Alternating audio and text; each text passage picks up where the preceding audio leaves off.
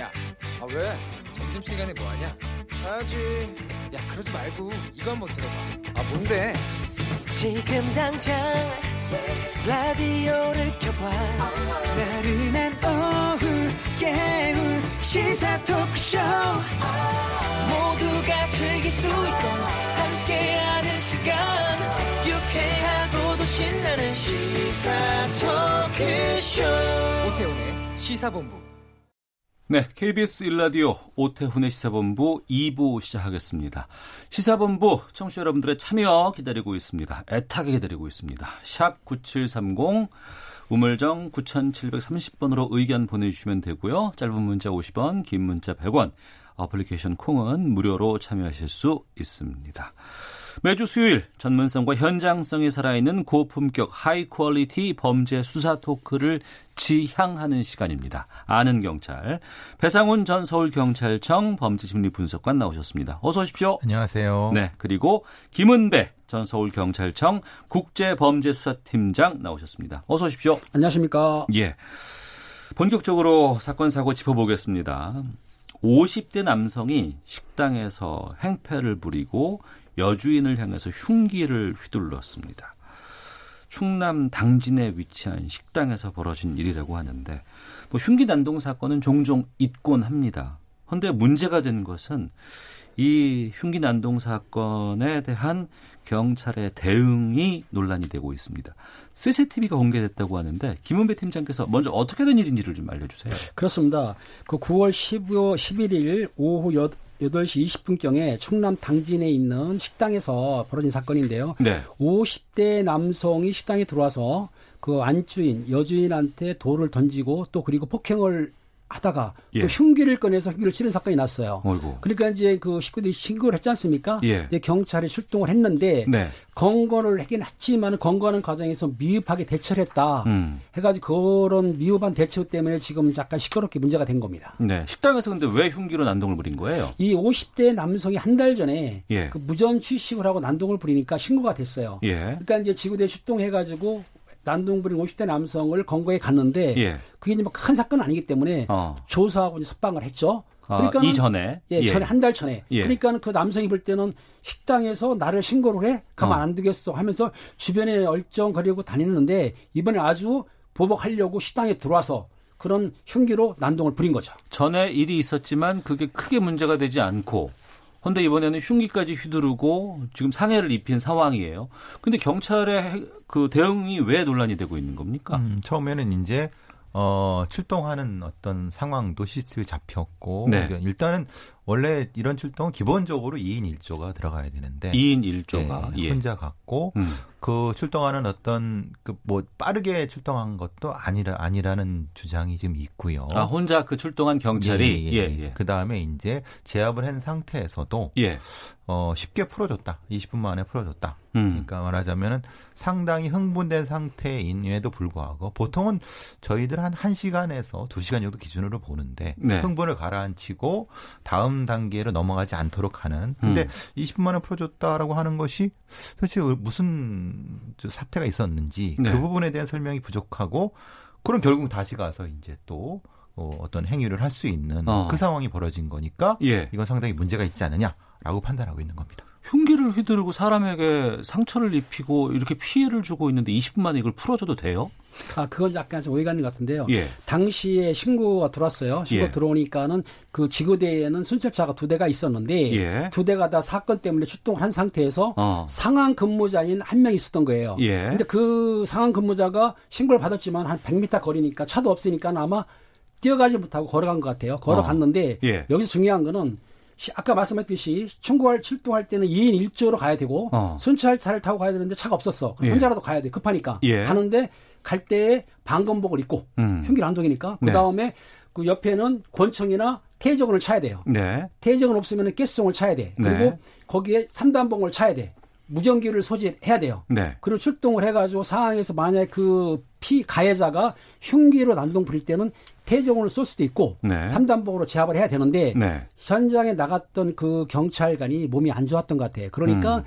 직접 현행범으로 체포를 못하고 설득하려고 한 문제에서 거리를 두고 네. 그 화면을 보게 되면 좀 피하는 것도 보이거든요. 어. 그러니까는 그걸 보는 시청자들이 아니 경찰관이 예. 범인 있으면은 몸을 다쳐서라도 잡아야 되는데 예. 저건 아니다 해가지고 시끄러진 거예요. 아, 음. 그 공개된 CCTV가 이제 나왔는데 이걸 보다 보면 적극적으로 제압하거나 뭐 이러려고 하는 행동은 안 보이고 뭔가 대화하려고 하고 좀 쭈삣쭈삣하는 이런 모습처럼 보이니까 거기에서 그렇죠. 문제가 됐다. 그렇죠. 지금은 어. 이제 피해자는 상당히 그 위협이 당하는 상태고 예. 다쳐 있고 그런 상태인데 어떻게 경찰이 저런 행동을 할 수 있을까라고 하는 어, 시민들의 이제 뭐 비난이 거기에 대한 거죠. 네. 왜 적극적으로 대응하지 못했느냐? 음. 만약에 저런 상태라고 하면은 다른 아까 말씀하신 것처럼 무기를 사용해서라도 제압 동굴을 사용해서라도 했어야 되지 않느냐? 음. 라고 하는 거고 아까 팀장님 말씀하신 것처럼 글쎄요 이제 뭐 일단 그 그분이 몸이 좀 안 좋았다고 하면은 그런 분을 근무하게 하면 되느냐 어. 말하자면 그뭐 쉬게 하거나 다른 대체 인원이 있어야 되는데 그렇죠. 런 네. 문제인데 문제는 그날이 11일입니다.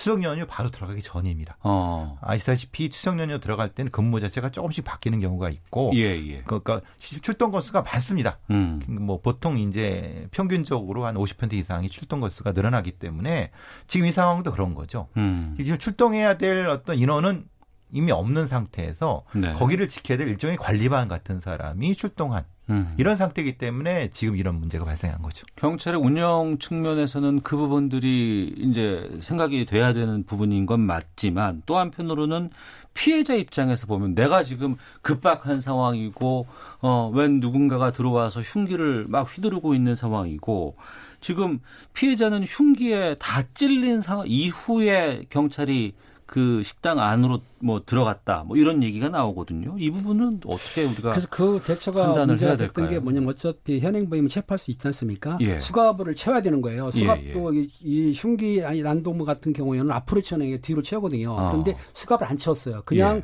그 사람 부추가듯이 데려갔더라고요. 그런 거 봐서는 그 경찰관이 설득을 잘했는지 모르지만 피해자 입장에서는 그 난동범이 흉기를 휘두르는데 음. 강하게 와서 체포를 하고 격투하든 간에 건거를 해야 되는데 그냥 좀 너무 안이하게 대처한 것에 대해서 지금 상당히 그 피해자는 화를 내고 또 그걸 CCTV가 이제 공개가 됐지 않습니까? 음. 그거 본 시민들이 볼 때는 아니 경찰관이 아까 말했듯이 뭐 이단 협착을 차던 뭐 업어치기를 하던 간에 범인을 검거해야지 범인을 그 숨기던 사람을 무서운지 모르지만 뒷걸음질하고 피했다는 것에 대해서 굉장히 지금 여론이 안 좋은 거죠. 네. 지금 상태에서는 첫 번째 아까 말씀드린 다시 정리를 하자면 왜 혼자 출동할 수밖에 없었느냐. 음. 그 부분에 대한 거는 인력 구조 면에서는 분명히 그 상급자들이 거기에 대한 해명을 내놔야 됩니다. 네, 이것은 네. 이것은 지구대 대, 지구 대장이 답을 내놔야 되는 부분인 것이고 어. 어, 그 왜 경찰 장구를 사용하지 못했느냐? 말하자면 테이저건이라든가 아니 삼단봉이라든가 음. 이 부분 거기에 대한 매뉴얼이 어떻게 있었는가 그 어떤 부분에 문제가 있었는가 부분도 네. 분명히 점검이 돼야 될 부분인 거고요.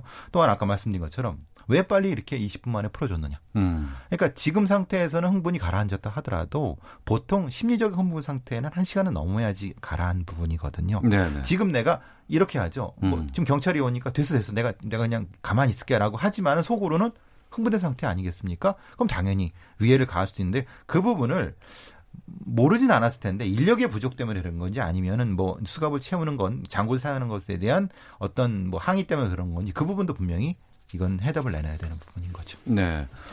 그 피해자 쪽에서는 계속해서 이런 위협에 시달리고 있었고 앞서 말씀하신 것처럼 한 달 전에도 이런 일이 있었고 그렇죠. 그렇기 때문에 피해자가 직접 CCTV를 설치를 했고 이번에도 어, 이 사건이 벌어지고 난 이후에 CCTV를 다 확인을 한 거예요. 이전에 이런 것을 좀 예방할 수 있는 것에 대한 아쉬움들이 피해자 가족들은 좀 갖고 있지 않을까라는 생각이 들기는 합니다. 근데 이제 또 어떤 보통 일종의 어, 지역 사회 같은 데서 예. 이런 분들이 거의 한 뭐 한 경찰서에 두세 명 정도는 있습니다. 그러니까 끊임없이 사람들을 괴롭히는 거죠. 아. 시장 통해서 난동을 피우고 예, 예. 처벌도 별로 받지 않은 상태에서 계속 난, 난동을 피우는데 처벌할 수 있는 법적 근거가 빈약한 부분인 거죠. 상습 어. 폭행임에도 불구하고 예, 예. 단순 폭행으로 처리가 돼버리기 때문에 음. 그래서 이제 이거를 관리해야 되는데 네. 관리할 수 있는 부분에 대한 법적인 부분이 분명히 부족한 부분은 맞다. 음. 그런데 그렇다면 그러함에도 불구하고 경찰에서 지구대 차원에서 무엇인가 좀 더 종합적인 대책이 있어야 되지 않느냐. 거기까지는 문제제기는 있습니다. 근데 네. 그 다음은 나가지 못하고 있어요. 어, 그럼 지금 지구대 차원이라든가 아니면 그 해당 경찰관에 대한 조치라든가 해명 같은 것들이 지금 나온 게 있나요? 지구대 차원에서는 지금 그 당시 아까 말했듯이 예. 인원이 충분하지 않았기 때문에 순찰차가 사건 때문에 나가 혼자 있었는데 아. 그 있던 사람도 피, 피부 각화증이라 그러네요. 예. 몸이 안 좋은 상태이기 때문에 적극적으로 대응을 못했다. 그렇지만은 자기들이 데려왔을 때도 수갑도 채웠어요. 나중에는 예, 예, 채웠기 예. 때문에 나중에 채웠는데 그 당시에는 미- 미흡한 걸 인정을 하고 있어요. 그래서 아. 아마 그 출동했던 그 상황 근무자나 아마 대기 발령을 시키고 감찰 조사를 할 거예요. 그렇다 하더라도 제가 보기에는 만약에 그 지구대에서 전에 그런 일이 있다 한다면 비상벨 설치를 좀 해주던가 음. CCTV는 아니더라도 아니면 순찰차를 좀 자주 그쪽으로 자주 왕래시켜 순찰 시켜줬으면 나을 뻔했는데 아마 그런 부분은 좀 미흡했기 때문에 그 피해자들이 더 화를 내는 것 같아요. 근데 어떻게 보면 이 이전 작은 지역 사회에서 벌어질 수 있는 지금 우리 사회 우리나라에서 흔하게 벌어질 수 있는 일입니다. 네. 인력은 부족한데 어 이게 흔히 말하는 몸이 아픈 사람, 몸이 아픈 경찰관을 근무시켜야 되는 상황인 어. 거고 그리고 상습적인 작은 폭력을 하는 사람을 어떻게 제어할 수 없는 그러니까 제어할 수 있는 법적 수단이 지금 미비한 상태에서 음. 이걸 어떻게 할 것인가에 대한 논의가 사실은 있어야 되거든요. 그럼 두 분께 그 부분을 좀 제가 여쭤볼게요. 그러니까 우리나라 자영업 하시는 분들 상당히 많이 있고 많죠. 또 영세 자영업자들 상당히 많습니다. 또 매일매일 손님을 상대해야 되고 앞서 말씀하셨던 것처럼 배상훈 프로파일러께서 말씀하셨던 것은 지역 사회에는 꼭 그런 좀 문제되는 사람들이 있다고 했을 경우에는 그러면 항상 그 문제점에 노출될 수밖에 없는 거잖아요. 그럼 이럴 때 어떻게 예방을 하거나 어떻게 대처를 하는 게 바람직하다고 보세요. 그러니까 경찰서에 의지를 해야 되는 건 맞지만 그건 사고가 일어난 이후고 그렇죠. 또 그때는 또 순찰자가 다 어디 나가버리고 사람이 없을 때도 있을 거 아니겠습니까? 아, 사람은 이제 손에 한명 상한 근무자는 있는데 예, 예. 그러니까. 지금 말씀하시는 거는 어. 지금 그 업소라 이런 데에서 그, 저 교수님 말씀한 대로 행패를 부리는 사람이 크게 부리면 모르지만 작은 게 부리게 되면은 연행도 힘들고 음. 훈방 조치한단 말입니다. 예, 근데 예. 그런 거기 때문에 그 사람을 구속시켜서 교도소를 보내면 당분간 안전한데 사실상은 작은 사건은 군방 처리되거나 아니면 불구속 수하기 때문에 어. 계속 연속해서 하게 하는 상황이 벌어지지 않습니까? 예, 예. 그러면 강력하게 법을 집행해야 되는데 실제적으로 지역사회에서 그런 자그마한 사건을 크게 처벌하지 수 없기 때문에 이게 문제라서 제가 보기에는 지구대 차원에서는 자영업자들한테는 예. 순찰 강화하는 거, 순찰 도보 강화? 순찰이든 아. 자전거 순찰이든 차량 순찰이든 간에 아무래도 제복 입은 경찰관이 있게 되면 그 가해자들이 쉽게 그 폭행을 하거나 난동부리 힘들기 때문에 예방 순찰이 가장 많다고 보시면 될 것 같습니다. 예전에 보시겠지만 우리가 도보 순찰이 있었습니다. 예, 예. 도보 순찰을 어떤 그 경찰차 순찰로 바뀐 이유는 뭐냐면 지역 주민과의 접촉은 음. 비리가 발생한다고 하는 민원이 많이 생겼기 때문에 아예 차 안으로 넣어버린 겁니다. 예, 예, 그러니까 예. 이게 이제 지금 체제가 바뀐 부분이거든요. 어. 근데 이 지금 체제 바뀌면서 또 이런 문제가 발생하는 거고 예. 어, 뭐, 미국 영화 같은 데 보시면 사실 뭐 경찰봉을 흔들면서 도보 순찰하는 경우를 우리가 많이 봅니다. 예, 예. 근데 그런 경우는 장단점이 분명히 존재하는 어, 어. 거거든요. 제가 봤을 때는 이것은 경찰만의 문제가 아니라 음. 지역사회 말하자면 구청이라든가 동사무소에서 이런 어차피 이 사람도 역시 여기 주민이거든요. 음. 그러니까 작은 소란을 피우는 사람도 역시 주민이기 때문에 지역사회 전체 차원에서 관리를 해야 되는 부분이고 경찰만 맡는다는 건 사실은 좀 불합리한 부분이 있습니다. 왜냐하면 어. 경찰은 처벌을 해야 되는데 예, 예. 그런 작은 것까지 처벌하기가 사실 어렵습니다. 어, 예방까지 하기에는 솔직히 그렇죠. 좀 그 어려운 어렵습니다. 부분들이 예. 있겠군요. 그래서 이게 종합적인 치안이 돼야 된다는 겁니다. 어. 명쾌한 답은 나올 수는 없, 없는 상황이기도 하고 하지만 그럼에도 위험은 도사리고 있는 부분들은 분명히 있고 이게 흔히 말하는 국가와 사회가 나서야 할 때인가 싶기도 한데 그럼에도 불구하고 이거는 분명히 뭔가의 해결책이라든가 예방책들은 좀 우리가 고민해야 된다. 되는 예. 상황인 것 같습니다. 알겠습니다. 좀 더 고민해봐야 될 것 같습니다. 배상훈 전 서울경찰청 범죄심리분석관, 김은배 전 서울경찰청 국제범죄수사팀장과 함께 아는 경찰 다음 주제로 가보도록 하겠습니다. 어, 이것도 참 논란이 큰 내용인데 인천의 한 중학교에서 기혼인 30대 여교사가 제자와 성관계를 가진 사실이 알려져서 충격을 주고 있습니다. 이 중학생의 부모가 성폭행으로 교사를 고발을 했는데 이게 무혐의 처분이 나왔다고 하거든요. 배상훈 프로파일러께서 좀 정리해 주시죠.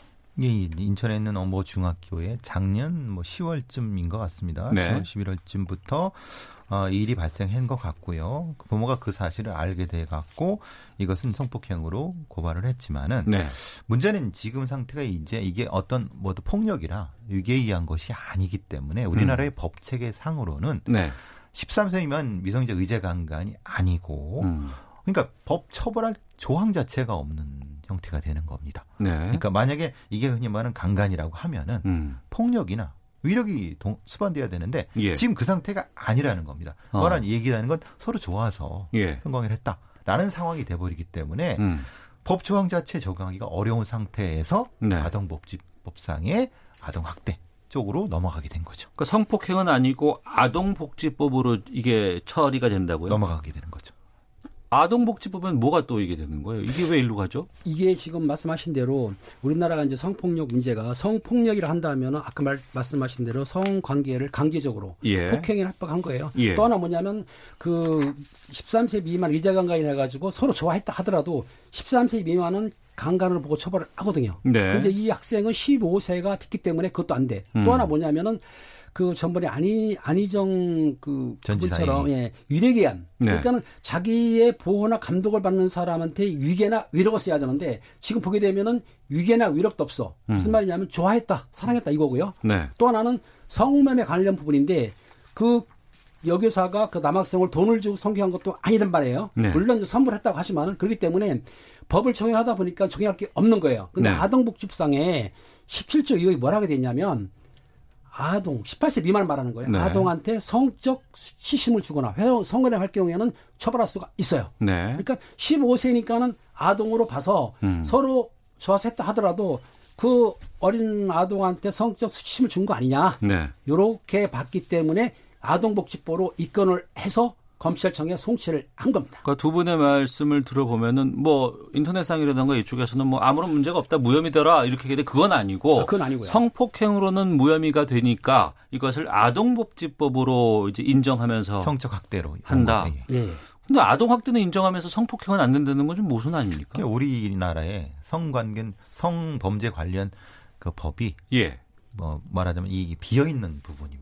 어. 그러니까 14세부터 18세까지의 요 부분들. 네네. 그래서 뭐 어, 많이 아시는 것처럼 음. 어, 여중생과 관련돼 갖고 기획사 사장이 임신을 네. 시켰는데 무죄 받은 대법원 판례가 있었죠. 아 지난번에 그걸 예, 있었어요. 그래서 맞습니다. 상당히 엄, 엄청나게 여성 단체에서 그 판례에 대해서 비판을 많이 했는데 예. 문제는 대법원에서도 아. 법 자체가 비어 있는 상태에서는 예. 적용할 수 있는 상태가 없는 거다. 아. 그래서 보통 비동의 강간죄라든가 다른 방식의 성범죄 자체의 시스템 자체를 많이 바꿔야 된다는 것이 여성계의 여러 네. 가지 주장 중에 하나입니다. 그러니까 예. 말하자면 적용할 수 있는 법 규정을 만들어야 입법적인 문제가 적용돼야 되는 거 아니냐라고 예. 하는 부분인 거죠. 예.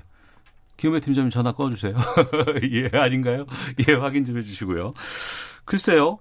어, 둘 사이에 강제성은 없었다고 학생이 증언을 해서 성폭행이 입증되지 않았다고 하는데 이건 배상훈 프로파일러께서 말씀해 주셔야 될 것 같은데 미성년자가 말하는 동의 이게 진정한 동의라고 봐야 될지에 대한 전 고민이 좀 있습니다. 물론 이건 이론의 여지가 있- 뭐 약간의 그 있습니다만은 예, 미국에서는 완전히 그래서 이 자체를 미성년자들의 동의는 동의로 보지 않고 음, 우리가 보통은 뭐 보통 우리가 표현하는 subordinate 지배 강간의 영역으로 다 처벌을 합니다. 네, 그러니까 아예 그것은 미성년자의 동의는 진- 그 동의가 있다고 하는 걸 가해자가 음, 입증하도록 하는 부분인 거죠. 네, 그러니까 이것을 어 본인이 그러니까 좋아했다라고 하지만 미성년자는 일종의 보호를 받아야 될 입장이기 때문에 음. 여기서 말하는 동의라는 것을 진정한 동의라고 볼수 없다. 저는 그렇게 생각을 합니다. 그런데 지금 문제가 되는 건 어차피 13세 미만자는 성적 자기 결정이 없다고 지금 법원에서나 법률로 됐지 않습니까? 네. 그러니까 13세 이상은 성적으로 자기 결정할 수 있다고 봤기 때문에 처벌 안 하는 거예요. 예. 근데 이걸 법률적으로 나이를 올리지 않는 한그 어, 처벌할 수는 없는 거죠. 그렇죠. 법 개정이 반드시 있어야 예, 되는 그렇죠. 거예요. 그러니까 지금 근데 이제 여기에 보다시피 지금 최근에 이제 뭐 문화도 발달하고 여러 가지를 하다 보니까 성숙한 나이들이 사실 13세 정도면 성숙하다고 볼 수도 있지 않습니까? 네. 여기에 상충되는 거죠. 왜냐하면 어. 최근에 청소년 범죄가 낮아지지 않습니까? 예, 예. 또 이런 문제가 거기에 대한 개정은 계속해서 지금 목소리가 네. 나오고 있습니다. 그러니까 어차피 법을 개가 제정하지 않는 한 어. 지금 말씀하신 15세 정도의 그 남성하고 또 여교사가 했다 하더라도 예. 본인이 동의했고 좋아했다 그러면 처벌을 못 한다. 아. 그런데 전번에 같은 경우에는 13세예요. 13세 미만 아니고 아, 그 성관계 한 거를 징역형 받은 적도 있습니다. 6개월 동안. 음. 그 가능도 한데 이번 경우 같은 경우는 이제 15세기 때문에 실제적으로 아동복지법을 적용했기 때문에 검찰에서 아동복지법으로 기소를 할지 아니면 또 기소해야 할지는 두고 봐야 되죠. 하나만 더. 이게 지금 나이로만 지금 얘기할 수가 또 없는 게 스승과 제자의 관계잖아요. 선생과 학생의 관계란 그건 말입니다. 도덕적인 인륜적인 문제죠. 법적인 문제는 좀 그렇지 않습니까? 아. 그러니까 이제 흔히 말하는 여기서 이제 피보호자 간음의 문제가 적용되느냐. 예. 근데 피보호자 간음에 대한 부분도 본인이 어. 본인이 좋아했다고 하는 부분에 대한 것은 법적인 부분에서는 예. 적용할 수 없는 거죠. 아. 그렇기 때문에 여기서 법적인 그 미비점이 존재할 수 있다는 겁니다. 우리나라의 법에는 음. 요게 지금 가장 비, 비어 있는 상태입니다. 네. 그래서 미국에서는 아예 16세를 올리거나 네. 나이 규정을 아예 없애거나 음. 나이 규정을 없애고 case by case로 직접적으로 그 의사를 심리학자라든가 사회학자라든가 여러 가지 전문가들이 판단해서 네. 그것이 위력에 의한 그 일종의 세뇌에 의한 음. 그루밍 범죄가 아니라는 것을 입증하게끔 하면서 처벌이 되게끔 되는 부분이 돼야 되는데 우리는 그런 규정이 없습니다. 그냥 네. 13세로 딱 정해져 있고 아. 나이로 딱 정해져 있기 때문에 법적으로는 어떻게 할 수가 없는 부분인 거죠. 예, 일부에서 제기하는 남자 선생이고 여자 학생이었으면 이렇게 판결이 나올까라고 얘기하는 건데 그 부분도 그 지금 말씀하신 거를 보면은 아예 법적인 체계 때문에 지금 이렇게 그렇죠. 네. 벌어지는 일이다. 그렇죠. 법을 아. 바꿔야 되는 겁니다. 그리고 법, 그 법- 법을 바꾸기 위한 논의는 네. 여러 국회의원들이 지금 입법이 올라가 있는 상태인데 논의가 안 되고 있는 거죠. 국회에서 좀 처리가 안 되는 법이 뭐 한두 개인가요, 지금, 지금. 아이고, 참, 알겠습니다. 자, 배상훈 전 서울경찰청 범죄심리 분석관, 김은배 전 서울경찰청 국제문제수 팀장과 함께 말씀 나누고 있는데요. 헤드라인 뉴스 듣고 계속해서 말씀을 좀 이어가도록 하겠습니다. 홍남기 경제부총리가 인구 문제 대응은 우리 경제의 지속 성장, 더 나아가 국가 성세와 직결되는 엄중한 사안이라고 말했습니다. 따라서 정년 이후에도 계속 고용하는 제도를 검토하는 등 4대 전략, 20대 정책 과제를 마련하고 정년 문제에 대해선 사회적 논의가 시작될 필요가 있다고 강조했습니다. 경기도 파주와 연천의 양돈 농장 두 곳이 아프리카 돼지열병 확진 판정을 받은 가운데 정부가 모든 가능성을 열어두고 역학조사를 진행하고 있습니다. 국가보훈처가 북한의 목함지뢰 사건으로 두 다리를 잃은 하재현 예비역 중사에 대해 전상이 아닌 공상 판정을 내린 것과 관련해 재심의 절차를 곧 진행하겠다고 밝혔습니다. 지난달 원달러 환율이 1,200원대로 오르면서 수출입 물가도 나란히 상승했습니다.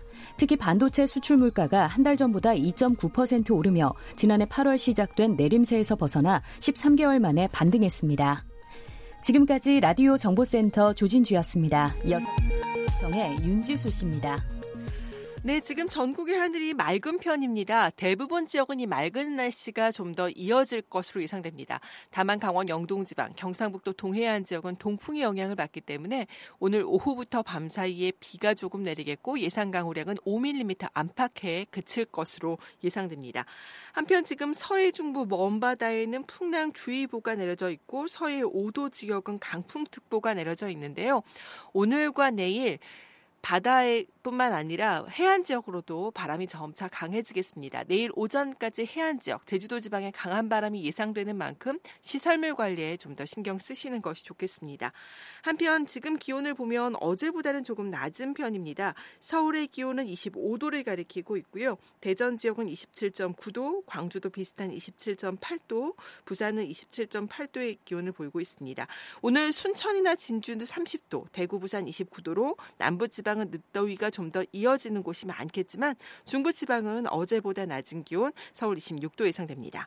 한편 지금 미세먼지 상황을 보면 서울의 경우 초미세먼지는 1세제곱미터당 14마이크로그램, 미세먼지는 35마이크로그램으로 보통이나 좋은 단계를 보이는 곳이 많습니다. 대부분은 그럴 것으로 보이고요. 내일은 좀더 후전돼 전국적으로 좋은 단계가 예상됩니다. 다만 오늘 볕이 강하기 때문에 광화학 반응에 의해서 경기도 남부 지역과 충청 남도 지역 오존 농도가 나쁨 단계까지 수치가 오를 수 있겠습니다. 지금 서울 기온은 25도, 습도는 37%입니다. 지금까지 날씨와 미세먼지 상황이었습니다. 다음은 이 시각 교통 상황 알아보겠습니다. KBS 교통정보센터의 김민희 씨입니다. 네, 점심시간을 지나면서 정체는 확실히 줄었습니다. 다만 곳곳으로 돌발 구간이 많은데요. 경부고속도로 서울 방면으로 오산 부근에서는 사고가 났습니다. 2차로를 막고 처리 작업을 하고 있어서 부근으로 많이 혼잡합니다. 이후로는 양재부터 반포까지 정체 남아 있고요. 반대 부산 쪽 정체도 한남부터 서초 사이와 또 죽전에서 수원 사이로 이어지고 있습니다. 이후 충청권 옥산에서 청주 사이로는 작업 여파받아 차량들 더디게 지납니다. 서울 외곽고속도로 구리에서 판교 쪽으로 송파 부근에서는 고장난 차를 처리하고 있고요.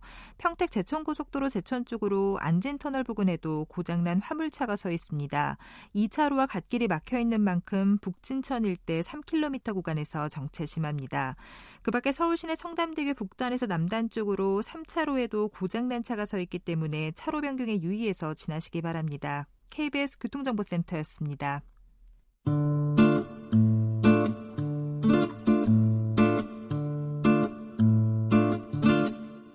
오태훈의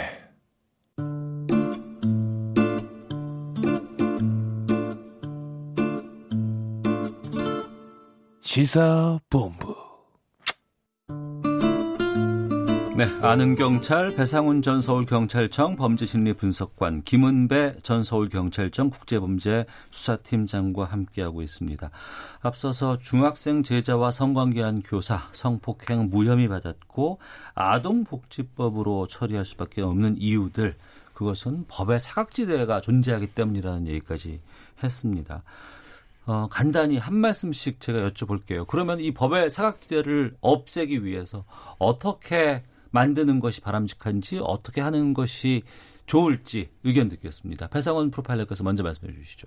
일단 미성년자 의제강간 연령을 저는 한 16세 정도로 올리고 16세로 올리고 네, 그리고 이제 뭐 피감독자에 대한 그 관계에 있는 경우는 무조건 처벌하는 형태로 가는 것이 예. 중간 단계로서는 적절한 부분이고 최종 단계는 사실은 비동의 간 간음죄, 강간죄 쪽으로 음. 시스템 자체를 완전히 바꾸는 방향으로 가는 게 적절하다고 보여집니다. 그러니까 나이를 올리고 비동의 간음죄, 강간죄를 예. 신설하는 거 시스템 자체를 그쪽으로 바꾸는 거죠. 아, 예. 김은배 팀장님. 지금 말씀하신 대로 나이를 올리는 것도 하나의 방법이고 또 하나 뭐냐면 자기의 보호를 받는 음. 감독하는 그 대상을 네. 지금 학교에서 벌어진 일 아닙니까? 그럼 예. 선생은 학생을 보호 관리하지 않습니까? 그렇죠. 그렇죠. 그렇기 때문에 학생이 동의한다 하더라도 미성년자일 경우 어. 대학교는 필요 없고 예. 미성년자일 경우에는 동의했다 하더라도 어. 이거를 자기의 보호를 받는 사람을 갖다 유기한 간음으로 예. 유리한 위력이라고 어. 볼 수도 있잖아요. 그렇게 처벌하게 되면은 이런 문제는 해소할 수가 있을 거라고 봅니다. 아, 알겠습니다. 자, 다음 주제로 또 가보도록 하겠습니다. 경찰이 두 달 동안 음, 그냥 경찰에서 발표한 내용으로만 제가 말씀을 드리겠습니다. 데이트 폭력 신고에 대응해서 2,050여 명을 입건했다는 결과가 나왔습니다. 폭행과 상해가 60% 이상이고 가해자 연령은 20대가 가장 많은 것으로 나타났다고 하는데 우선 그 저희가 그 아는 경찰 시간에 이 데이트 폭력 용어에 대해서 한번 문제 제기를 했던 적이 있었습니다. 이걸 단순히 데이트 폭력이라고 얘기를 하면 이 폭력의 정도라든가 여러 가지 상황이 좀 너무나 좀 이렇게 가벼이 되고 경중 어, 경도될 수 있는 상황이 있기 때문에 되도록이면 데이트 폭력이란 말은 안 쓰고 이건 정말 뭐 지인에 의한 폭행이고 폭력이고 남녀 간의 폭행이고 폭력인 거잖아요. 그렇죠. 거기에서는 핵심은 뭐냐면 우리가 데이트 폭력이라는 개념을 쓰게 되면은 실제 본질적인 문제, 실제로 연인 사이에서만 벌어진다고 생각하는데 천만의 말씀입니다. 한 사람은 연인이라고 생각하지만 한 사람은 그렇게 생각하지 않는 일종의 스토킹 폭력도 포함하는데 그것이 빠지는 문제가 생기는 거죠. 그러니까 어. 감춰진 범- 폭력 범죄가 사라지기 때문에 네. 폭력이라는 말을 거의 쓰, 쓰지 말고 다른 걸 만들어내야 된다라고 에, 주장하는 바가 그런 부분인 거죠. 예.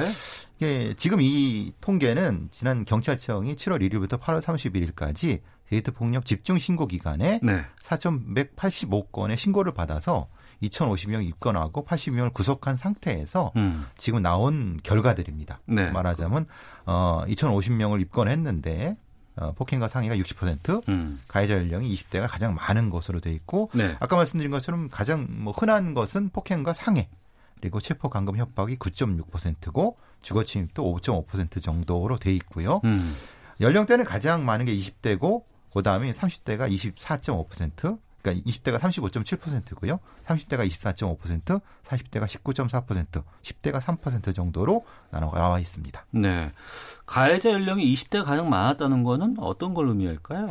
20대가 많다고 한다면은 20대는 이제 결혼 정년기라고 볼 수도 있지 않습니까? 예, 그리고 이제 예. 데이트를 한다거나 연애 시기이기 때문에 그 더군다나 20대는 아무래도 자기 충동적인 성향이 있기 때문에 어. 그 인내를 못 하는 거예요. 그러니까 연인 사이라 하더라도 조금 뭐 사이가 틀어지거나 예. 아니면 상대방이 의심을 가거나 하게 되면 은 폭행이나 상해를 입히는 거기 때문에 아무래도 20대가 그런 그 데이트 폭력, 지금 뭐 데이트 폭력세를 말하지만은 어떻든 그 둘이 만나면서 폭행을 일으키는 게 아무래도 20대가 이제 주를 이루는 거죠. 네, 이 지금 결과가 경찰에서 경찰청에서 발표한 것이고 어이 데이트 폭력 집중 신고 기관의 신고를 받아서 이제 결과가 나온 것인데 이 결과에 좀 배 교수님께서 보시기엔 심각한 결함이 있다고 생각하신다면서요? 예, 저는 이 이것은 통계라고 봐- 볼 수는 없는 거고 사례 사례 사례? 취득 사례 예. 취득인데 예. 가장 핵심적인 부분은 숨겨진 부분입니다. 숨겨진 예, 부분. 말하자면 우리가 20대나 30대가 제일 많다고 생각하는 건 신고하는 음. 신고하는 사람들의 숫자가 많은 거지. 적극적으로 예, 예, 예. 알린다. 예, 신고하지 않고 음. 어, 몰래 아무도 모르게 폭행을 당하고 있는 40대, 50대. 그러니까 신고조차도 못하는 사람들에 대한 케이스는 이게 숨겨져 있다는 겁니다. 어. 그러니까 그것을 우리가 못 보게 되면은 예, 예. 20대, 30대가 제일 많기 때문에 결국은 이거 자체가 어, 흔히 말하는 20, 30대의 데이트 폭력이다라고 어. 생각하지만은 어, 우리가 다른 형태의 상담 전화라든가 이런 것들을 분석해 보면 오히려 부부 간의 폭력도 많이 있을 거 맞습니다. 아니에요. 네, 네. 그렇기 때문에 감춰진 부분이 조명이 돼야지 어. 본질적인 형태의 이런 부분이 나타날 수 있다. 그래서 물론 이것은 굉장히 의미가 있습니다. 음. 네. 네, 경찰이 신고를 받아서 한 거기 때문에 근데 음. 신고를 하- 조차도 하지 못하는 사람들에 대한 관심도 필요하다라고 네. 보여집니다. 예.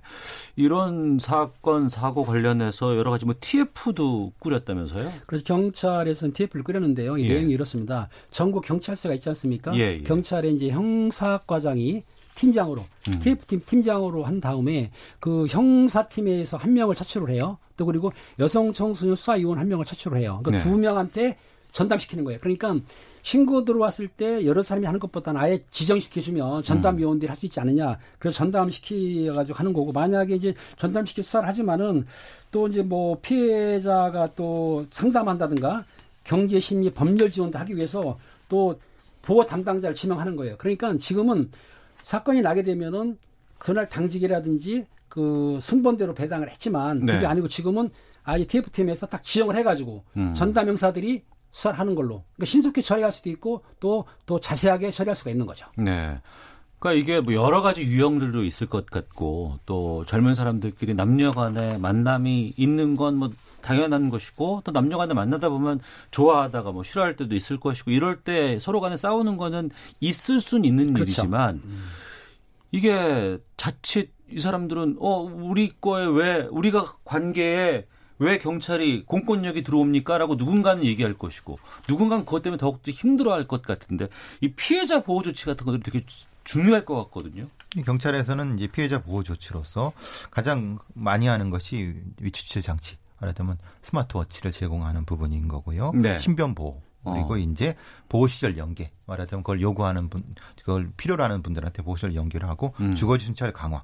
그리고 가능하다면 이제 접근 금지를 신청할 수 있게끔 도와줄 수 있는 법률적으로 도와줄 수 있는 그런 방식으로 이제 진행하고 있다고 합니다. 네. 핵심적인 부분은 어 보호 조치 중에서도 이제 분리를 해야 되는 부분이기 때문에 예. 그게 사실은 좀 어, 쉬운 부분은 아닙니다. 그래서 어. 주변에서 도와줘야 되는 부분인 거죠. 주변에서 도와줘야 예, 예. 된다. 예. 이런 뭐 폭력이라든가 이런 남녀 간의 범죄들 늘상 있을 수도 있고요. 주변에서 발생할 수도 있습니다. 철저하게 준비하고 예방해야 될 것 같은데 어떤 것들 필요하다고 보시는지 말씀해 주세요. 그러니까 데이트 폭력이 남성이 폭력을 할 때에 적극 대항해서 싸울 수는 없지 않습니까? 그런데 그런 문제 있을 때 남성이 혹시라도 뭐 스토킹이라든지 데이트 폭력이 있을 때는 혼자 있으면 안 됩니다. 그러니까 어. 무슨 말이냐면 내가 직장에 있으면 출퇴근할 때 예. 됐으는 대로 같이 친구나 지인하고 같이 다니고 음. 그리고 연락이 왔어요. 만나자. 그럴 때 나 혼자 나갈 때에는 가족이나 친구한테 나 누구를 만나러 가는데 한 시간에 들어올 거야. 그러니까 자기 위치를 알려줘야 되는 거죠. 어. 그리고 만약에 남자친구나 여사친구가 격한 행동을 할 때 수용하지 말고 예. 거기에서 단호하게 못하게 해야 되는 거거든요. 어. 물론 너무 싸우라는 건 아닙니다. 그렇지만은 예, 예. 그 행동을 내가 수용하게 되면 계속 하니까 그런 문제를 못하게 단호하게 대처를 해야 되고요. 또 그리고 만약에 내가 단호하게 대처하거나 그렇다 하더라도 안 들어먹으면 할 수 없이 형사 고소할 수밖에 없지 않습니까? 그리고 민사상 접근 금지 가처분 할 수 있으니까 아. 그 방법을 통하지 않고 그냥 수용하다 보면은 더 크게 피해를 볼 수 있기 때문에 어느 정도 되면은 단호하게도 돼야 되지만은 그것도 안 될 경우에는 형사 고소나 민사상으로 소송에서 처리할 수밖에 없다. 핵심적인 부분은 언어 폭력이라도 네, 언어 폭력. 폭력 이라부터 시작을 합니다. 네. 그러다가 약간 밀치고 그 다음에 어. 때리기 시작하거든요. 강도가 더 세지는군요. 네, 처음부터 때리는 경우는 드뭅니다. 어. 거의 없고 그렇다고 하면은 언어부터 어떤 조짐을 느꼈을 때 바로 그때 헤어져야 된다는 겁니다. 음. 초기부터 잡으라. 알겠습니다. 어, 오늘 여러 가지 얘기를 좀 나눠봤는데요. 청취자 의견 소개해드리고 마무리하도록 하겠습니다. 2285님은 듣다 보니 분통 터지네요. 선거 연령은 만 19세인데 성적 자기 결정권은 13세부터 있다? 정말 말도 안 된다고 생각합니다. 법 개정이 반드시 필요합니다. 김종무님, 사회 변화를 법이 따라가지 못하는 사례가 많습니다. 전체적인 법 체계 점검이 필요합니다. 김현주님, 데이트 폭력 듣다 보니 슬프네요. 약하다는 이유로 피해를 입는 이 세상 딸들의 안전이 걱정됩니다. 라는 의견도 보내주셨습니다. 자, 배상훈 전 서울경찰청 범죄심리분석관, 김은배 전 서울경찰청 국제범죄수사팀장과 함께한 아는 경찰 마치도록 하겠습니다. 두 분 말씀 고맙습니다. 감사합니다. 오태훈의 시사본부는 여러분의 소중한 의견을 기다립니다. 짧은 문자 50원, 긴 문자 100원의 정보 이용료가 되는 샵 9730, 우물정 9730번으로 문자 보내주십시오. KBS 라디오 앱 콩은 무료입니다. KBS 라디오 오태훈의 시사본부. 지금 여러분은 대한민국 라디오 유일의 점심 시사 프로그램을 듣고 계십니다. 조국 법무부 장관은 임명했습니다. 임명됐습니다. 임기 시작부터 검찰 개혁의 고삐를 죄고 있습니다. 어제는 검찰 개혁을 수행할 장관 직속 기구 검찰 개혁 추진 지원단 출범하기도 했고요. 하지만 임명 자체에 대한 야권의 반발도 만만치 않습니다. 조국 장관은 검찰 개혁을 추진할 자격이 없다면서 사퇴를 요구하며 삭발 단식 투쟁하고 있는 상황이죠. 오늘 김성환의 뉴스 소다 이 시간에는 검찰 개혁에 대해 살펴보겠습니다. 시사야 진행자 시사평론가 김성환 씨와 함께합니다. 어서 오세요. 네, 안녕하세요. 예. 먼저 조국 장관이 취임한 이후 1호 지시로 출범을 한 검찰 개혁 추진 지원단 어떤 역할을 하는 곳입니까? 음, 이름에도 명칭에도 그대로 드러나 있는 것처럼요. 검찰 개혁 과제를 수행할 컨트롤 타워 역할을 하게 된다. 이렇게 네. 생각하시면 되는데요. 추진 지원단은 단장하고 부단장 그리고 검사 2명, 사무관 2명을 포함해서 10여 명 규모, 규모 로 지금 막 구성이 되어 있습니다. 네. 근데 이 기구의 역할을 보면 검찰 개혁이 어떤 방향으로 갈지 대략 윤곽을 좀 알 수가 있는데요. 어. 아무래도 가장 큰 역할은 입법 지원 활동이라고 볼 수 있죠. 네. 왜냐하면 검경 수사권 조정을 비롯한 검찰 개혁 법안이 신속 처리 안건으로 국회에 지금 지정이 되어 있는 상황 아니겠습니까? 그렇습니다. 그러니까 야당은 물론이고 여당 내부에서조차 법안에 좀 이견이 있는 상황입니다. 그래서 세부적으로 법안을 손질하는 작업이 필요하거든요. 음. 이때 법무부가 어떤 의견을 내느냐 이게 굉장히 중요합니다. 네. 그래서 그런 의견들을 내는 걸 조율하고 의견을 만드는 작업을 하는 기구다라고 생각하시면 되고요. 또 하나는 법무부 차원에서 법률을 개정하지 않고도 할 수 있는 검찰 개혁들이 꽤 많아요 생각보다. 음. 예를 들어서 검찰에 대한 법무부의 감독 기능을 실질화한다. 요즘에 이제 감찰권 얘기 나오잖아요. 예, 예, 그런 예. 부분이라든가 이 검찰 조직을 바꾸는 작업을 또 할 수 있어요. 음. 그러니까 최근에 논란이 많이 됐던 것처럼 특수부 조직이 너무 강하다. 네. 너무 많다. 음. 그러니까 특수부 조직이 힘을 좀 뺄 필요가 있다. 이런 예전에 거죠. 중수부 같은 경우를 지금 없앴잖아요. 네, 중수부를 없애고 난 다음에 지금 특수부를 강화하는 이런 형태로 지금 예. 갔거든요. 근데 검찰은 사실 우리 민생과 직결되는 문제는 주로 형사부라든가 공판부, 재판을 직접 담당하는 이런 부서에서 많이 하거든요. 음. 네, 네. 그러니까 오히려 이런 부서에 있는 검사들이 소외되는 현상이 나타나고 있는데 음. 뭐 우리가 이제 특수부 검사들 얘기할 때 칼잡이다 뭐 이렇게 얘기를 하고 굉장한 능력 있는 사람처럼 평가를 하고 있지만 그것 자체가 왜곡된 시각이다. 네. 차라리 그런 쪽 기능을 좀 더 강화하는 게 낫다 이런 건데요. 그런 걸 법무부 장관이나 법무부 차원에서 할 수도 있다는 거죠. 음. 어, 그리고 그런 뭐 전반의 문제들을 다 법무부 차원에서 할 수가 있으니까 네. 그런 준비 작업들을 검찰개혁 추진 지원단이 또 할 것이고 음. 그래서 굉장히 중요한 역할을 한다고 볼 수 있습니다. 예. 그 검찰 개혁을 해야 된다라는 얘기는 참 많이 나왔지만 이 검찰 개혁을 하는 방안은 두 가지일 것 같고 우선 정치적으로 국회에서 지금 패스트트랙에 태워진 어, 검경 수사권 조정이라든가 네. 검찰 개혁 법안들을 국회에서 처리하는 경우가 있을 것이고 네. 또 하나는 법무부 장관에게 주어진 권한 음. 이것을 이용해서 어, 검찰 개혁의 일정 부분을 또 할 수 있다. 네, 맞습니다. 이렇게 two track으로 보면 되는 것 같고 그것을 이 새로 출범을 한 검찰 개혁 추진 지원단 쪽에서 해야 되는 것 같은데 주로 이제 법무부 장관의 권한에서 이제 풀 수 있는 검찰 개혁의 부분부터 좀 짚어보겠습니다. 요즘 뜨거운 이슈가 되는 이 수사 공보 준칙 이거 바꿔야 된다. 이거가 여기에 해당되는 거 아닌가요? 네, 맞습니다. 이거는 어. 뭐 법률적인 차원에서 물론 이제 어, 형사법, 형사소송법 안에 피의사실 공표 금지라는 게 돼 있고요. 예, 예. 그 법을 어기면, 그 법률 조항을 어기면 처벌까지 받을 수 있거든요. 예. 근데 그렇다 하더라도 실제로 현실에서는 그게 잘 작동하지 않았던 거죠. 음. 그래서 만든 게 수사공보 준칙이라고 하는 겁니다. 네. 일종의 법무부 장관 훈령으로 돼 있어요. 어. 그러니까 법무부 장관이 장관 차원에서 법무부 차원에서 논의를 한 다음에 준칙의 세부 내용들을 바꿀 수 있다는 겁니다. 네. 근데 문제는 피의 사실 공표라고 하는 게 그동안에 굉장히 예민한 문제고 논란가 마- 논란이 많이 되었기 때문에 음. 이걸 건드리는 순간 이미 이제 논란이 시작된 거죠. 네. 건드리는 순간 논란이 된다고 하셨는데 이 수사 상황에 대해서 공개하지 못하도록 한다는 거 이거가 뭐 국민의 알 권리를 지나치게 침해한다더라 이런 건 언론 쪽에서 많이 내는 거 아니에요? 네, 맞아요. 저도 일부분 공감하고 있는 내용인데요. 네. 이거는 이제 크게 두 갈래로 우리가 좀 이해했으면 좋겠습니다. 두 갈래? 또 예. 대립되는 관계가 아니다라고 생각해 주셨으면 좋겠는데요. 음. 이 법무부 초안을 보면은 기자들은 검사와 수사관을 일체 접촉할 수 없도록 되어 있습니다. 네, 네. 그 수사 내용이 외부로 공개되지 못하겠죠. 그렇게 되면 그리고 보통 우리 이제 뭐 재벌 총수라든가 아니면 정치인들이 그 검찰 수사를 받게 되면 포토라인을 만들잖아요. 네. 그 포토라인 관행도 금지가 됩니다. 음. 그리고 검찰이 공소 제기를 한 이후에만 혐의 내용을 알 수 있도록 이렇게 돼 있는데요. 네. 뭐그 이후엔 자연스럽게 공개되는 측면이 있기는 그러니까 공소 하지만 제기를 한 이유라는 건 기소 이후? 네 기소 이후에 예. 그러니까 그 다음에 이제 재판이 시작되는 거니까 음. 재판 과정에서는 자연스럽게 다 나오겠죠. 드러나잖아요. 예, 예. 근데 그 바로 직전에 음. 그러니까 공소장에 어떤 내용이 기재가 되어 있느냐에 따라서 혐의 내용을 우리가 알 수 있잖아요. 네, 네. 근데 현재는 공소장이 또 공개가 안 되고 있어요. 음. 그러니까 현재는 공소장이 공개가 안 되고 있는데 만약에 수사 상황조차 공개하지 못하도록 하면 언론이 일절 수사 상황에 대해서 얘기를 할 수가 없잖아요. 네. 보도를 할 수가 없고. 어. 근데 그것 자체를 금지하는 게 과연 맞는 것이냐? 예. 국민 알 권리 측면에서도 배치가 된다. 이제 이런 시각이 하나가 있고요. 시각이 있고. 예. 예. 또 하나의 측면도 고려해야 된다고 하는 지적도 만만치 않습니다.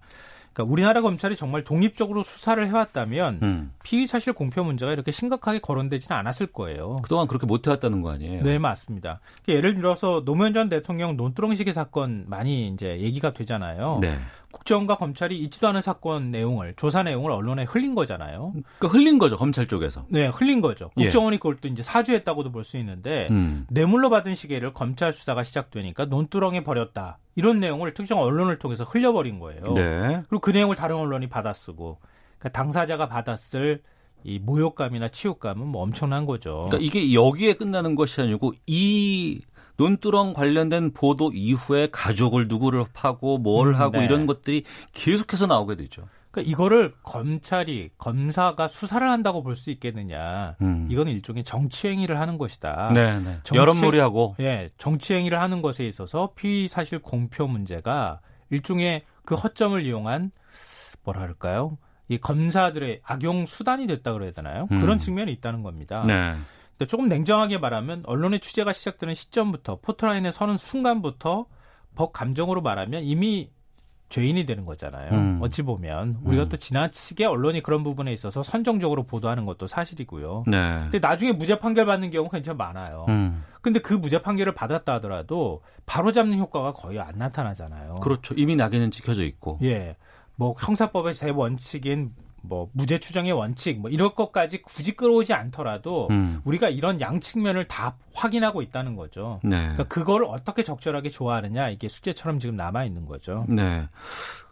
이거 개정하겠다는 상황에 대해서 상당히 논란이 많았던 이유는 지금 수사 중인데 조국 장관이라는 이유로 이거 바꾸겠다고 하면 문제되는 거 아니냐라고 얘기가 나왔었는데 앞서도 저희가 잠깐 일부에서도 전해드렸습니다만 지금 이 당정 협의에서는 조국 장관 가족에 대한 검찰 수사 끝난 뒤부터 이 공보준칙 개 개선하겠다고 이렇게 지금 발표가 난 거죠? 네, 이, 일단 지금은 초안이 남아 있는 상태고요. 만약에 네네. 확정되는 안을 만들었다 하더라도 음. 훈령을 개정하는 시점은 조국 장관 가족 수사가 다 끝난 뒤에 하겠다. 네. 그러니까 훈령을 일단 개정하면 그걸 바로 시행에 들어가야 되는 거니까 어, 이렇게 한 데에는 뭐 지금 여권도 그렇고 조국 장관도 그렇고 조국 장관 가족을 보호하기 위한 수단으로 수사 공보 준칙을 개정하려고 하는 거 아니냐라고 하는 뭐 오해 아닌 오해, 오해를 받고 있는 건 사실이거든요. 네. 그래서 오늘 조국 장관도 이런 얘기를 했어요. 일부에서는 제 가족과 관련된 수사 때문에 추진하는 정책으로 오해하는 분들이 있다. 음. 이미 추진하는 법무부 정책을 이어받아서 마무리한다는 점을 분명히 말씀드린다. 이렇게 얘기를 했습니다. 그러니까 이렇게 돼버리면은 지금 야권에서 어, 의심해왔던 그리고 일부에서 의심해왔던 그 의심은 일단 사라지게 될 수 있거든요. 네. 앞으로 어, 야권 입장에서 그동안에 피의사실 공표 이거 금지해야 된다. 그동안에 검사들이 이런 거 언론에다가 외부로 이렇게 찔끔찔끔 흘려가지고 이 언론에 보도되도록 하는 행위들을 못하게 해야 된다라는 요구가 있었기 때문에 이것만 확실하게 뭐 약속할 수 있다 그러면 논의가 급진전될 가능성은 있다. 음. 다만 아, 아까 우리 이제 잠깐 얘기했던 것처럼 국민의 알 권리를 충족하는 그 선을 어디까지 할 것이냐 네. 이런 것들에 대한 디테일한 조정하는 작업이 필요하지 않을까 싶습니다. 네. 피의 사실 공표와 관련해서 이제 공보준칙 개정에 대해서 좀 저희가 좀 먼저 얘기를 좀 해봤는데 중요한 것은 왜 우리가 검찰 개혁을 해야 하는지 네. 이 부분인 것 같은데 우리 검찰이 갖고 있는 권한이 다른 그 어떤 나라들의 검찰과 비교해봐서도 지나치게 많다면서요? 어, 이건 좀 제가 극단적으로 말씀드리면요. 어, 대한민국 검찰 같은 검찰은 전 세계에 한 곳도 없습니다. 아 그래요? 예. 그러니까 예를 들어서 기소권, 수사 개시권, 수사 종결권, 수사 지휘권, 영장 청구권 이 모든 걸 갖고 있는 검찰은 없어요. 없어요? 지구상에? 없어요. 예. 어. 이거는 뭐 저뿐만 아니라 많은 학계에 있는 분들도 말씀드리는 건데요. 네. 그러니까 쉽게 말씀드려서 수사를 어떻게 하든 음. 어떤 혐의를 적용하든 안 하든 네. 재판에 회부하든 안 하든 그냥 모든 게 검사의 손에 달려 있다는 거예요. 그러니까 그 피의자가 죄가 엄청 많더라도 검사가 기소를 안 해주면은 그럼 끝나는 어, 아무 없는 거예요. 그 어. 뭐 재판에 안 가도 되는 거죠. 예 예. 아, 물론 그렇게 하지는 않겠죠. 아, 물론 검사의 그렇게- 양심 이 예, 있으니까. 예, 예, 예. 그렇다 하더라도 악용할 만만 있으면 얼마든지 악용할 수 있다고 하는 것이고요. 음. 비록 악용하지 않더라도 그만한 권한을 쥐고 있기 때문에 네. 그 권한을 쥔 사람의 힘은 당연히 커질 수밖에 없는 거잖아요. 음. 그런 측면에서 굉장히 부작용이 많이 생긴다고 하는 점은 아마 공감을 많이 할 겁니다. 그럼 다른 나라와 좀 비교를 좀 해주세요. 근데 우리나라는 일본을 통해서 보통 이제 프랑스와 독일 쪽에 대륙법계를 그 어떤 법제를 갖고 왔다고 얘기를 하거든요. 예. 그런 나라들하고 비교해 보면 당장 알 수 있는데요. 이들 나라는 기소 독점권이 있으면 수사권이 없던가 기소할 권한이 있으면 수사는 수사는 안 안. 하든가 예. 네, 수사 지휘권은 있지만 음. 수사 인력이 없어서 경찰이 대신 수사를 하던가 그러니까 지휘는 할 수 있지만 그 지, 수사를 하는 사람은 없, 내 조직이 아닌 네, 경찰이. 그렇죠. 어. 예. 그러니까 영장 청구권이 없던가 예. 이런 식으로 권한이 이렇게 다 적절하게 분산이 돼 있다는 거예요. 예. 근데 예를 들어서 우리나라 검찰에는 경찰과 별도로 수천 명의 검, 수천 명의 검찰 수사관이 있잖아요. 경찰 말고도. 왜 마- 말고도 검사실에 수사관들이 다 있잖아요. 음. 그래서 피의자 조서도 다 검찰 수사관이 꾸미고 네. 그 조사도 다 하잖아요. 음. 근데 독자적인 수사가 얼마든지 가능하다는 얘기예요. 네네. 지금 특수부에서 조국 장관 가족 수사하는 거 경찰이 하는 거 아니잖아요. 그렇죠. 검사들하고 검찰 수사관들이 하는 거예요. 예. 근데 독일이나 프랑스, 영국은 독자적인 수사 인력이 아예 없어요. 아 검찰 수사관 자체가 없어요. 예. 어. 그리고 영국과 그 미국 같은 경우에는 네. 아예 수사권 자체가 없어요. 아 검찰은 수사하지 않아요. 예. 어 기소 여부를 그렇죠. 판단한다거나. 기소 여부를 판단하면 되는 것이지. 어. 그러니까 그런데 우리는 그걸 다 갖고 있다는 거죠. 왜 그랬을까?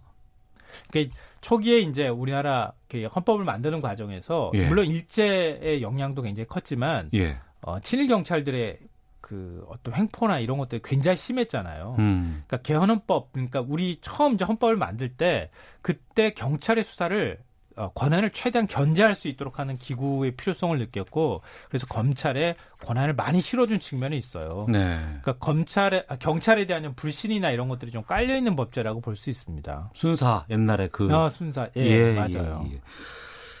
그렇게 해서 나오는 것이 이제라도 좀 해보자고 하는 게 검경 수사권 조정인 것 같습니다. 여기에 뭐 또 찬반도 있을 수 있겠지만 검찰 쪽에서는 이 검경 수사권 조정안에 반대하고 있는 상황이잖아요. 네, 맞습니다. 그 다른 부분에 대해서는 대체적으로 동의하거나 양보를 하고 있어요. 음. 예를 들면은 고위공직자 범죄수사처 설립 문제라든가. 네, 공수처. 굉- 예. 예. 이것도 굉장히 검찰에서 반대를 많이 해왔거든요. 근데 지금 시대가 많이 변했기 때문에 이것까지 안 된다라고 말하기 어렵고 음. 공수처가 어, 조직이 좀 작아요. 네. 그래서 검찰하고 어느 정도 충분히 견제하면서도 할 수 있겠다. 음. 검찰 입장에서는 그- 좀 그렇게 생각한 측면이 있고요. 또 특수사 권한, 뭐 마약 수사라든가 이런 것들은 마약 수사청이나 이런 것들을 설립해서 우리 권한을 좀 떼줘도 상관없다. 네. 이렇게 되는데 검경 수사권 조정안이 제일 큰 문제입니다. 음. 그러니까 기존에는 경찰이 수사를 하고 물론 그 사이에 수사 지휘를 검찰에서 할 수 있지만 네. 검찰이 사건을 송치하면 어, 검찰이 기소 여부를 결정하고 또 수사주의 당연히 행사할 수 있도록 되어 있는데요. 수사권 조정안을 보면 제일 큰 문제는 수사 종결권에 관한 문제예요. 음. 그러니까 1차 수사를 경찰이 담당한다는 겁니다. 네. 그러니까 그 경찰이 수사를 담당하는 사이에는 수사주의권을 행사하지 않는 거예요. 그러니까 경찰이 독자적으로 수사를 할 수 있습니다. 그리고 어 기소 여부는 검찰이 판 아, 경찰이 판단하지는 않지만 음. 수사를 해봤더니 별 게 없어요. 네. 그러면 수사 종결할 수가 있다는 거예요. 음. 그러면 검찰 입장에서 보면은 그 동안에는 수사 과정에서 다 검찰이 통제할 수 있었는데 네. 경찰이 수사를 하고 수사 종결까지 가능하게 되면 그러면 사실상 경찰에 불기소 권한을 주는 것이나 다름이 없다. 음. 이렇게 해서 경- 검찰 쪽에서 지금 반발을 하고 있는 겁니다. 네. 근데 경찰이 수사 보완을 요구할 수는 있어요. 그래서 수사 종결권이 100% 경찰한테 가 있느냐 이런 거에 대해서는 반론의 여지가 있기는 하지만 음. 어찌됐든 권한의 상당 부분이 경찰 쪽으로 넘어간다. 네. 이런 것이고요. 또 검찰에서 또 하나의 반대 논리는 지금도 경찰 조직이 굉장히 크다. 음. 비대화되어 있는 상황에서 대공수사권도 지금 국정원에 있는 게 경찰로 넘어가 있잖아요. 네. 그리고 정보 경찰도 있잖아요. 아, 그렇죠. 예. 근데 그런 상황에서 수사 종결권까지 만약에 주게 되면 어. 경찰 권력이 굉장히 커질 수밖에 없다. 네. 그 이것 자체는 어, 민주주의 원리라고 하는 게 권력의 견제와 균형이라고 하는 원리에 배치된다. 음. 이게 이제 문무일 전임 검찰총장이 주장했던 바 중에 하나거든요. 네. 그러니까 경찰 권력이 비대화되지 않도록 자치경찰제를 도입하고 자치경찰제가 시행되는 시점에 맞춰서 우리의 권한을 내려놓으려면 내려놓겠다. 음. 이게 대략적인 검찰의 입장입니다. 검찰의 권한이 너무 과도하다라는 측면에 많은 분들이 공감하고 있는 부분도 있지만 또 한편으로는 그렇다고 해서 경찰도 또뭐뭐 우리가 뭐 완벽하게 또 좀 그런 부분도 그렇죠. 두 있어요. 가지가 다 있는 어. 거예요, 사실은. 그런데 이 검경 수사권 조정이 중요하다고 했을 경우에 이거는 이미 지금 패스트트랙에 태워져 태워졌기 때문에 지금 국회 시간으로 넘어간 겁니다. 근데 조국 법무부 장관이 지금 와서 특별히 할 수 있는 게 없지 않나 이런 질문도 있거든요. 네, 뭐 까- 짧게 말씀드리면 요즘에 이런 질문을 많이 하죠. 검찰은 아무도 통제할 수 없는 건가? 음. 과거에는 하명 수사하고 뭐 그랬다고 하잖아요. 네. 그런데 지금은 다르잖아요. 인사청문 후보자를 검찰이 막 압수수색 가족을 하고 그러잖아요. 그러네요. 왜? 네. 이런 상황에서 검찰은 그러면 아무도 통제할 수 없는 건가? 음. 그렇지 않거든요. 예, 예. 법무부 장관이 민주적 통제를 할 수 있도록 돼 있어요. 법무부 장관이 할 수 있으면 충분히 할 수 있는 권한이 있는 거죠. 예, 있는 거예요. 예. 그럼 법무부 장관을 통해서 통제를 어느 정도 할 수 있다는 거죠. 법무행정 차원에서. 네. 그러니까 인사권도 있고 조직에 대한 권한도 있기 때문에 음. 적절하게 통제권을 행사해야 한다. 이 부분이 있고요. 예. 어, 또 하나 검찰이 그동안에 이 권력을 유지해왔던 가장 뭐 큰 비결이라고 해야 될까요? 그런 음. 게 어, 새로운 정부가 들어서면 그 정부의 입맛에 맞는 수사했다가 네. 임기 한 중반쯤 넘어가면 음, 힘그 정부를 때. 향해서 음. 칼날을 휘두르는 방식이었거든요. 예. 이 정권을 타고넘는 신공을 보였다 이런 표현까지 쓰는데 음. 그런 것들 못하도록 네. 적절하게 통제를 해야 될 필요도 있다. 어. 그런 걸 할 때 법무부 장관이 그런 역할을 해야 되는 거죠. 예, 예. 어, 국회에 로비를 할 때도 검찰이 직접 로비를 하지는 않고 뭐 국회 의견을 낼 때도 법무부를 통해서 의견을 내도록 하는 것. 이런 방식이 적절하게 통제를 통해서 검찰 권력을 너무 비대하게 하지 않는 방식으로 가야 한다는 거죠. 알겠습니다. 검찰 개혁에 대해서 계속해서 요구도 있었고 시도도 있었습니다만 해본 적은 없는 것 같아서 지금이 좀 고민이 되는 시기인 것 같습니다. 시사평론가 김성환 씨 함께했습니다. 고맙습니다. 네, 고맙습니다. 예, 오태훈의 시사본부 마치겠습니다. 안녕히 계십시오.